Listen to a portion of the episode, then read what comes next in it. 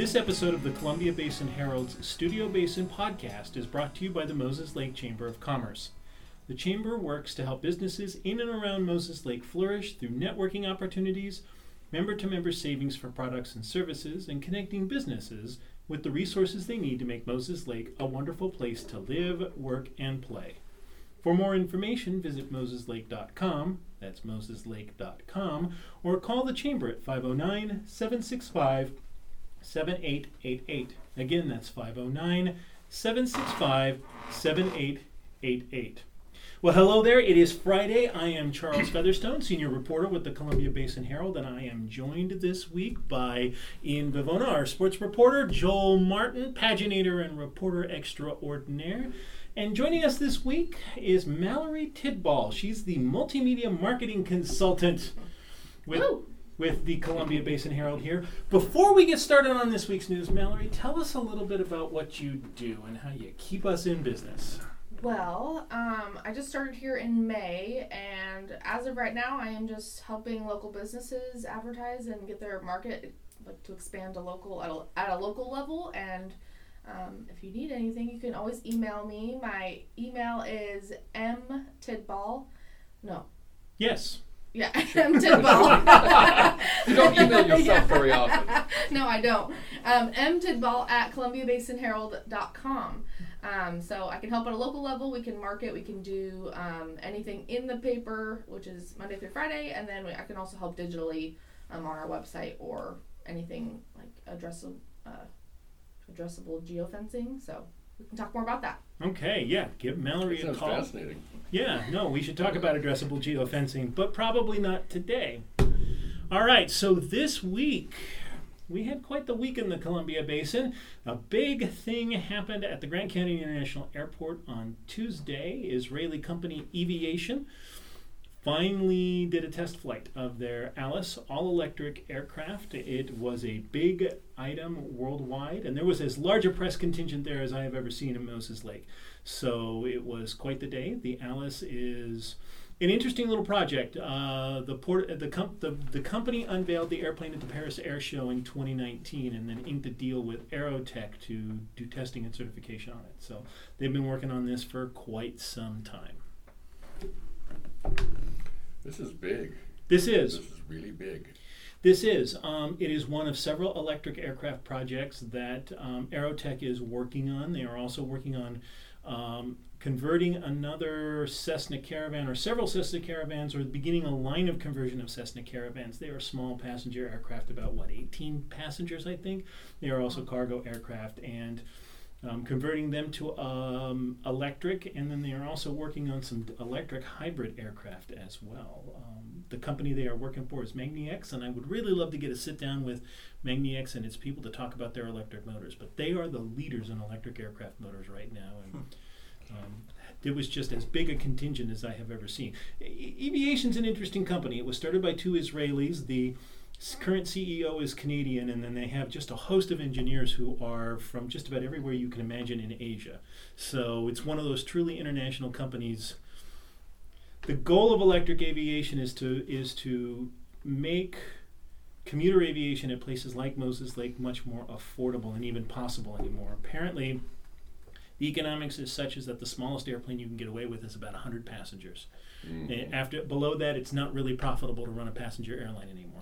We did ha- have, um, for some years, we did have passenger air service in and out of Moses Lake. I mean, we've got this beautiful airport We for it. and um, and I was looking at your article about this, these electric planes, and we had service for a while to Seattle, Mm-hmm. um, and then that fizzled because I, I think there was a subsidy or something. They were able to keep going at a loss because they made it up somewhere else. And then briefly, we had an airline that would that had runs to Boise or Portland from here, Okay. not Seattle. I'm not sure why.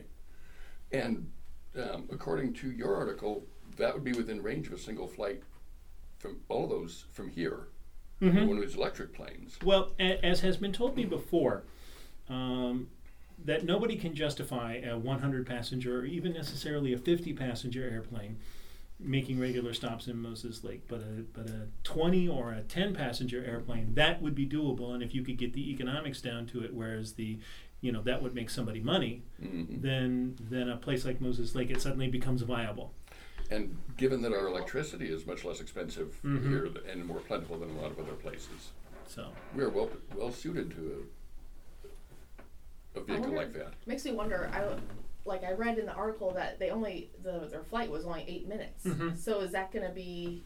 How do you fly to Seattle or you know Idaho? Well, the the test flight is to gather was to gather data. So they're going to crunch through the data over the next several weeks, make some tweaks to the aircraft, changes that they need, and then they will do a second test flight. So, but they've got a lot of data to go through because the way it works out. It, I've been in the inside of AeroTEC, and they have a couple of rooms that just look like mission control in Houston. You know, they, they when they were testing the um, the MRJ and the Space Jet for Mitsubishi, everything basically had a sensor attached to it, and, and that delivered data to these to these rooms of guys, that, young men and women, men and women at computers who were looking at data and analyzing it. And so my guess is that they have probably done something very similar with the Alice because the FAA probably requires that sort of thing.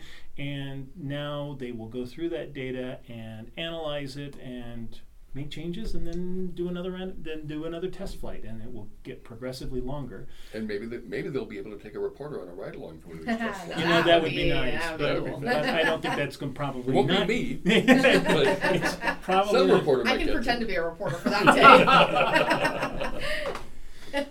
yeah, probably not going to happen anytime soon. So It makes me think that like possibly for just electric planes in general to be for more of the audience of um, like private jets. yes, and I think that that could is is obviously a market that they're targeting. The Alice is not a very big aircraft, so it would make the perfect small. And I say small, sort of entry level, um, executive jet. Um, Not jet, obviously. Well, executive craft. That's it. You know, if you're a, a, the CEO of not a Fortune 500 company, although maybe a Fortune 500 company would have one too. But I mean, you're you're not you're not going from Seattle to Washington to lobby Congress or Seattle to New York to make a deal or something like that. You're you know You're flying more or less in your own area. you're flying more or less in your own area. It would be it would be good for something like that. So It's pretty cool, yeah. especially with the whole you know Tesla, you know innovations happening. We've we've got a lot of cutting edge research and development going on here, um, and as a matter of fact, uh, the upcoming issue of the Grant Candy magazine will feature a story on silicon, of which Shameless, shameless Herald plug. shameless Herald plug, of which because of battery development, the Eviation Project and other electrified aircraft projects are kind of on the uh, are kind of on the user end of that. So. Yes, um, cool. be- keep your eyes open for the Grant Canyon magazine this fall, and you'll see that. Anything else we want to talk about that happened this week? Uh, the logos for schools. That's right. We got new logos for our two middle schools. They Um, look good. they do look good. They do look good. Um, the Frontier Middle School Spartans and the Columbia Middle School Red Eagles, and they did uh, some nice work on that. The the Spartans. You know, I'm not sure what kind of heritage we're talking about with the Spartans here, but the, the Red Eagle, you, you see enough, you see enough raptors out there hmm hunting things and swooping. So I've taken a few pictures of, of those birds myself. So I am not a, a bird person, certainly not very knowledgeable about it. Is there such a thing as a red eagle? I have no idea. I'm, you know, that would be interesting to find out. I know there are red I hawks. would, I would have looked that up before we came in here. If We, I thought yeah, about somebody it. should have. Yes, uh, we are derelict in our research on that. And I wonder where they're from, if, if they are even in Moses or the Columbia Basin. But the, and uh, there's been a lot of, of talk back and forth over the name changes, and I know a lot of people are unhappy with having to do it. But I have to say, um, well done to our school district for making the changes quickly and without a whole lot of fuss. And with And, a and fair they've done it well. and, and with a fair amount of student input, it looks Mhm. like. Yeah, Yes. student parents and I think um, I think someone else was also involved Yeah. In that, which I think is cool to be able to, you know, involve the students to have their input. Yeah. The kids were going to be called Red Eagles or Spartans. Mm-hmm. You know, the, the, the first classes to be those. It's good that they got to help choose it. Yeah, you don't want an embarrassing mascot. So Oh, no. My high school had one that was perpetually being made fun of, and I'm not even going to go there. Yes, don't want that. The next segment of the Studio Basin podcast is brought to you by the readers of the Columbia Basin Herald. The paper serves the entirety of Grant and Adams counties in central and eastern Washington, which has strong traditions in agriculture, industry, and taking care of one another.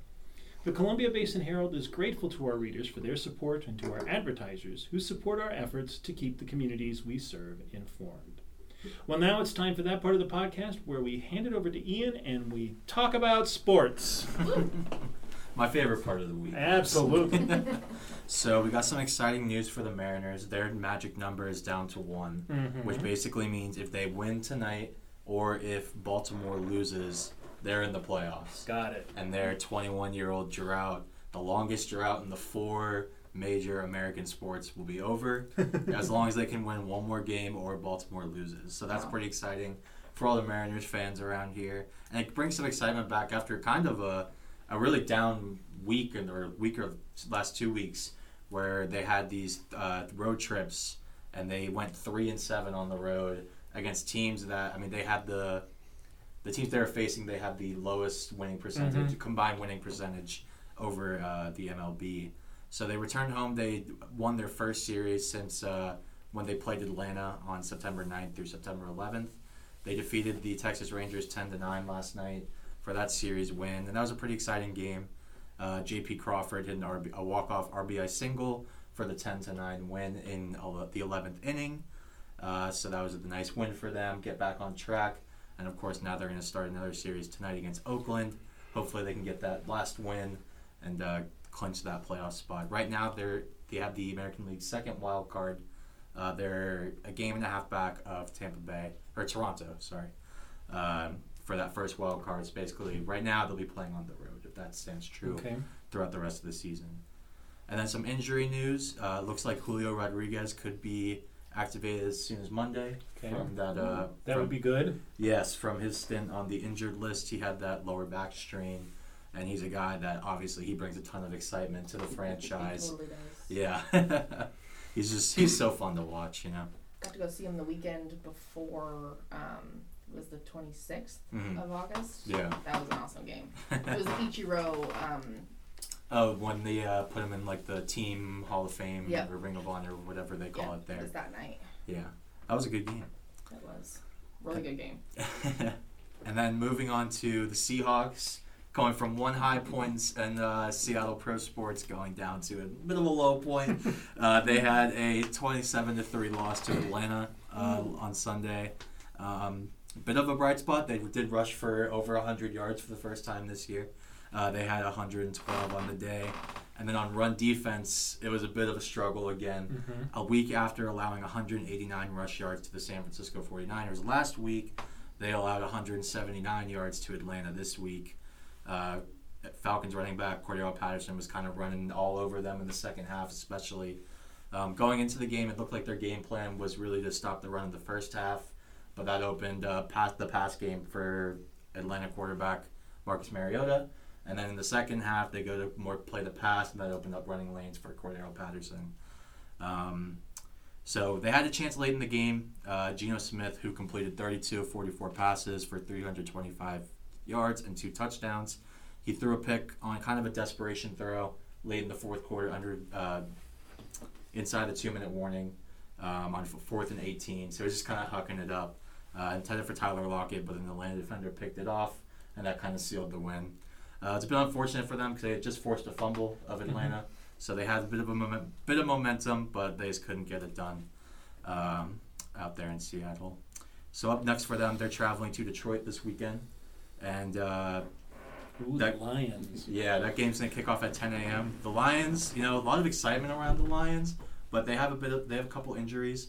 Uh, their kind of star receiver, Amon-Ra St. Brown, has been ruled out, and D'Andre Swift is kind of trending toward he could be out as well. So those are two big names for the Lions, and something to really watch for. See if uh, the Seahawks can take advantage of that. And then, so moving into local sports. Um, last week uh, on the gridiron, Moses Lake had a really exciting overtime win. Yeah, against uh, awesome. yeah against Central Valley.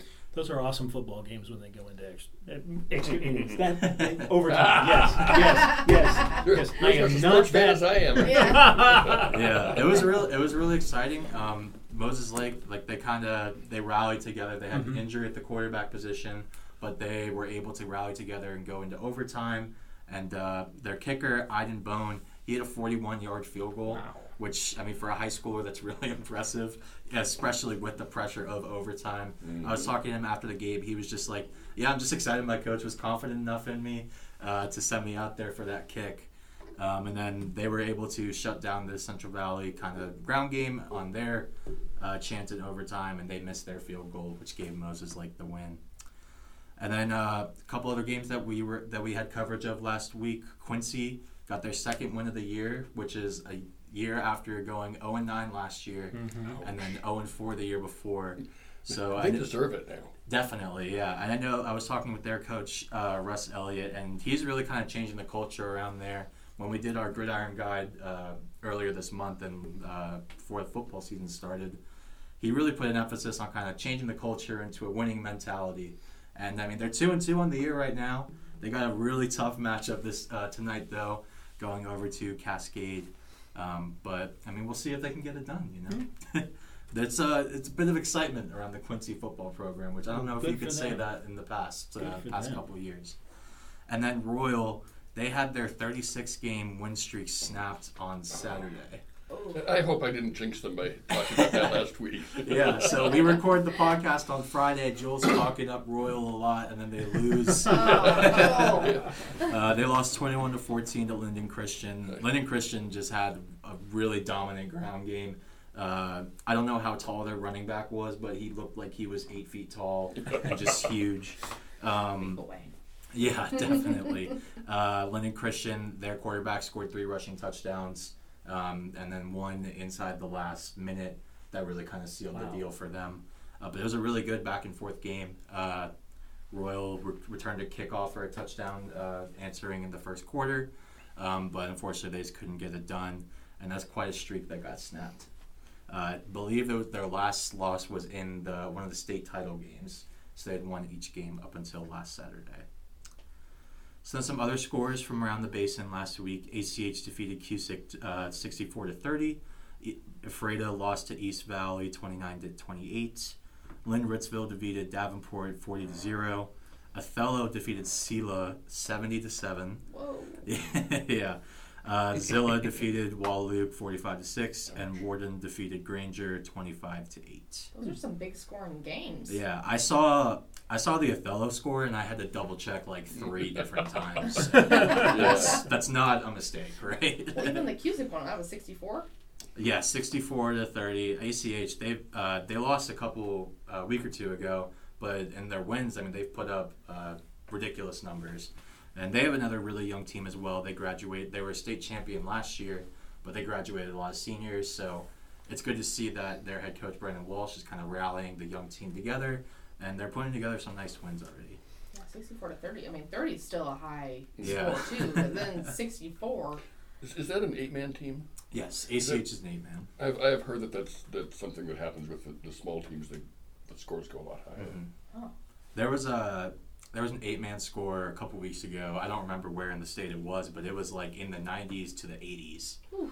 So yeah, That those- sounds like a basketball game. yeah. That does sound like a yeah, if you had, yeah, if you had no context of when that takes place, you definitely think of basketball. Um, and then so we had another story uh, this week on Moses Lake girls soccer and their new head coach uh, Alicia uh, Alicia Overland. Uh, kind of, she took over the program. She's a former uh, soccer player at Washington State University, and she's a Moses Lake native. Came back and was Hmm. uh, assistant coach with the then Chiefs, now Mavericks. Um, and that's kind of something that she she mentioned like "Hey, I'm, I grew up here as a chief and I want to come back to the program as a maverick and now kind of make that change. And she's really instilling some cool things. She's kind of one of her big focuses is team chemistry. Mm-hmm. Um, and That's huge. yeah, one of the cool things they do is they wear uh, like paint. Uh, they have like handprints and kind of dots Oh. on their face. Mm. You can see in some of the photos from the game. It's something that uh, I was talking to one of the players, and she said it's just it's a fun thing to do. Um, it kind of what they'll do typically do is maroon and gold for the team's colors, Mm-hmm. um, but uh, they'll also have it combined with the theme of the night. So like on Mm. Tuesday night, it was uh, neon. So That's non, fun. a lot of neon paint on, which is a cool thing to see. I had never seen that before. Plus but it's it puts an opponent off stride too. Yeah, exactly. That's one of the things that they were saying. Bit of an intimidation factor. Yeah. It's like a little bit Strike of fear into their hearts of their enemies. yeah, yeah. a little bit of morale too, because you Yeah. do it before the game, so you're Mhm. kind of like hyping each other up while you're painting, Definitely. Yeah. and then like just the bonding of the team in general. hmm Absolutely. And then going into this weekend's games, uh, on the gridiron, ACH is traveling to Republic. Mm-hmm. Uh, Ephrata's at home versus Cashmere. Moses Lake is hosting Wenatchee. Othello's traveling to Grandview. Quincy's traveling to Cascade. Royal is at home versus Wahluke. Soap Lake's traveling to Waterville, Mansfield. Warden's traveling to Riverview. And uh, the, all those games are tonight, Friday. All those games kick off at 7. And And, you'll, and you're going to be at all of them, aren't you? yes. Wow. We'll see if uh, my like cloning thing is gonna get on the road by then, um, but I'm hoping so. and then uh, for tomorrow, our only Saturday game this week is Lind-Ritzville is traveling to Northwest Christian, and that game's kicking off at 1 p.m. Wow. Yeah, and then some other games uh, throughout tonight and Saturday. Uh, MLCA CCS boys soccer is traveling to St. George's tonight at 4 p.m. And then on Saturday, ACH volleyball is traveling to Lake Roosevelt at 2:30. Ephrata girls soccer is traveling to Grandview at noon. Moses Lake girls soccer is traveling to Wenatchee at 1. Othello girls soccer is traveling to Selah at noon. Quincy volleyball is at home versus Mabton at 11 a.m. Soap Lake volleyball is traveling to Entiat at 11:30, and Wilson Creek volleyball is at home versus Riverside Christian at 2. So we got a lot of exciting games this weekend, and uh, uh, as always, we're gonna have our kind of weekly score recap uh, in the papers. So feel free to check that out, and then we'll also have team records in there as well. Great. Well, thank you, That's Ian. so awesome. Mm-hmm. Yep. And thank you, everybody. The Studio Basin podcast is produced by the Columbia Basin Herald, a local newspaper serving Grant and Adams counties in Washington state. Our publisher is Clint Schroeder, and our regional general manager is Bob Richardson. Our managing editor is Rob Miller, and our reporting staff consists of senior reporter Charles Featherstone, senior reporter Cheryl Schweitzer, staff writer and paginator Joel Martin, staff writer Rebecca Pettingill, and sports reporter Ian Bivona. I'd also like to thank Mallory Tidball for joining us today. Have me Uh, Thank you. Mallory. Have me anytime. I love this stuff. The Columbia Basin Herald is published five days a week in print and online. The paper's website is www.columbiabasinherald.com. To provide feedback on the paper or the podcast, please email us at editor at columbiabasinherald.com. Thank you for listening. Have a good week and go see a local football game.